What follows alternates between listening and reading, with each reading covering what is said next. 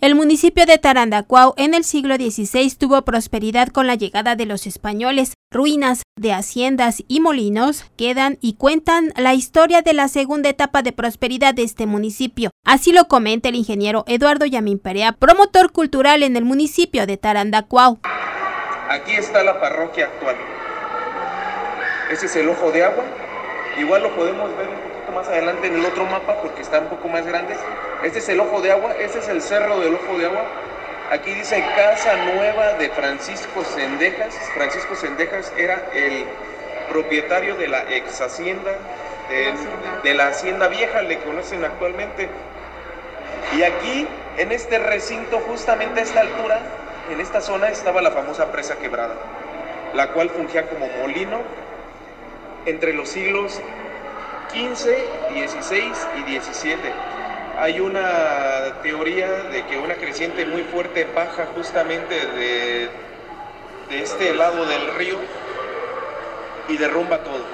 Pero la presa quebrada es justamente un molino perteneciente a la ex Hacienda Vieja, la actual Hacienda Vieja. Esta zona de aquí es la zona del plan. Este camino que da justamente por aquí es un camino que sale de lo que es actualmente las tierras de la familia Villagrán.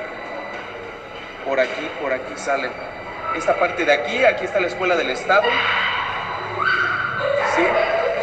Y esto de aquí es el otro camino que da hacia San Juan, que es el camino real que le conocemos. Entonces, todas las casas que hay en el camino real y alrededores del camino real son las casas de la segunda etapa de la prosperidad de Tarandacuao. La primera etapa que tuvo fue en el Cerro del Ojo de Agua. Ahí todavía se pueden ver al menos dos casas y una muy grande que creo que es el papá de Martín, Martín R por ahí se puede, se puede ver. Entonces, Tarandacuao, a través del tiempo, hablando justamente del siglo XVI, en 1615, nosotros, nuestra fundación fue en 1612, es decir, este mapa se generó tres años después de nuestra fundación. Y tres años después de nuestra fundación podemos ver dónde es que la sociedad tarandacuense tuvo este, pues ahora sí que prosperó, ¿no? Debido a pues la visita imprevista de los españoles al momento de llegar.